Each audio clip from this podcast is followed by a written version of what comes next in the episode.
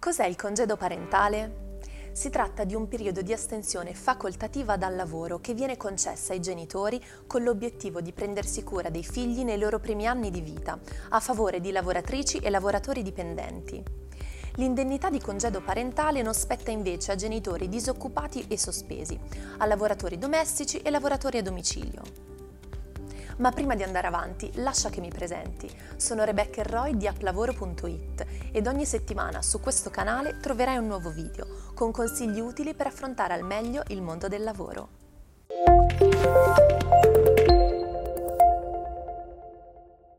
Il governo ha approvato il decreto legislativo che estende i diritti dei lavoratori grazie a nuove misure per il miglioramento delle condizioni di vita e di lavoro dei genitori di figli piccoli.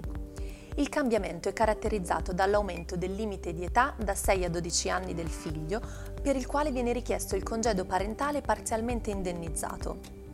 Inoltre i mesi di congedo parentale coperti da indennità, 30% della retribuzione, sono aumentati da 6 a 9 in totale.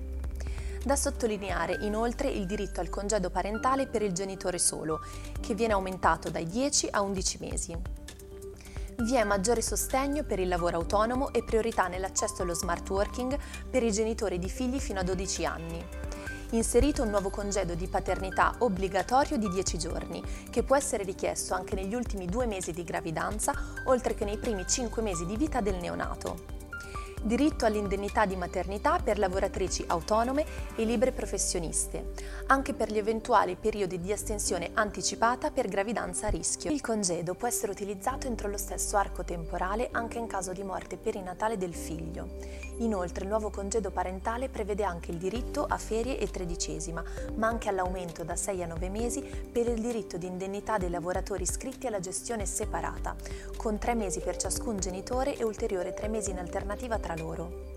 I due decreti legislativi hanno esteso i diritti delle lavoratrici e dei lavoratori, garantendo maggiori misure per il miglioramento della parità di genere, oltre che maggiore conciliazione tra vita privata e vita professionale.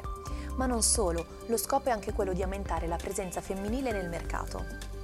Inoltre, con i nuovi limiti di età ci si vuole riferire soprattutto a genitori di figli fino a 12 anni di età o con disabilità, per potergli garantire maggiori tutele.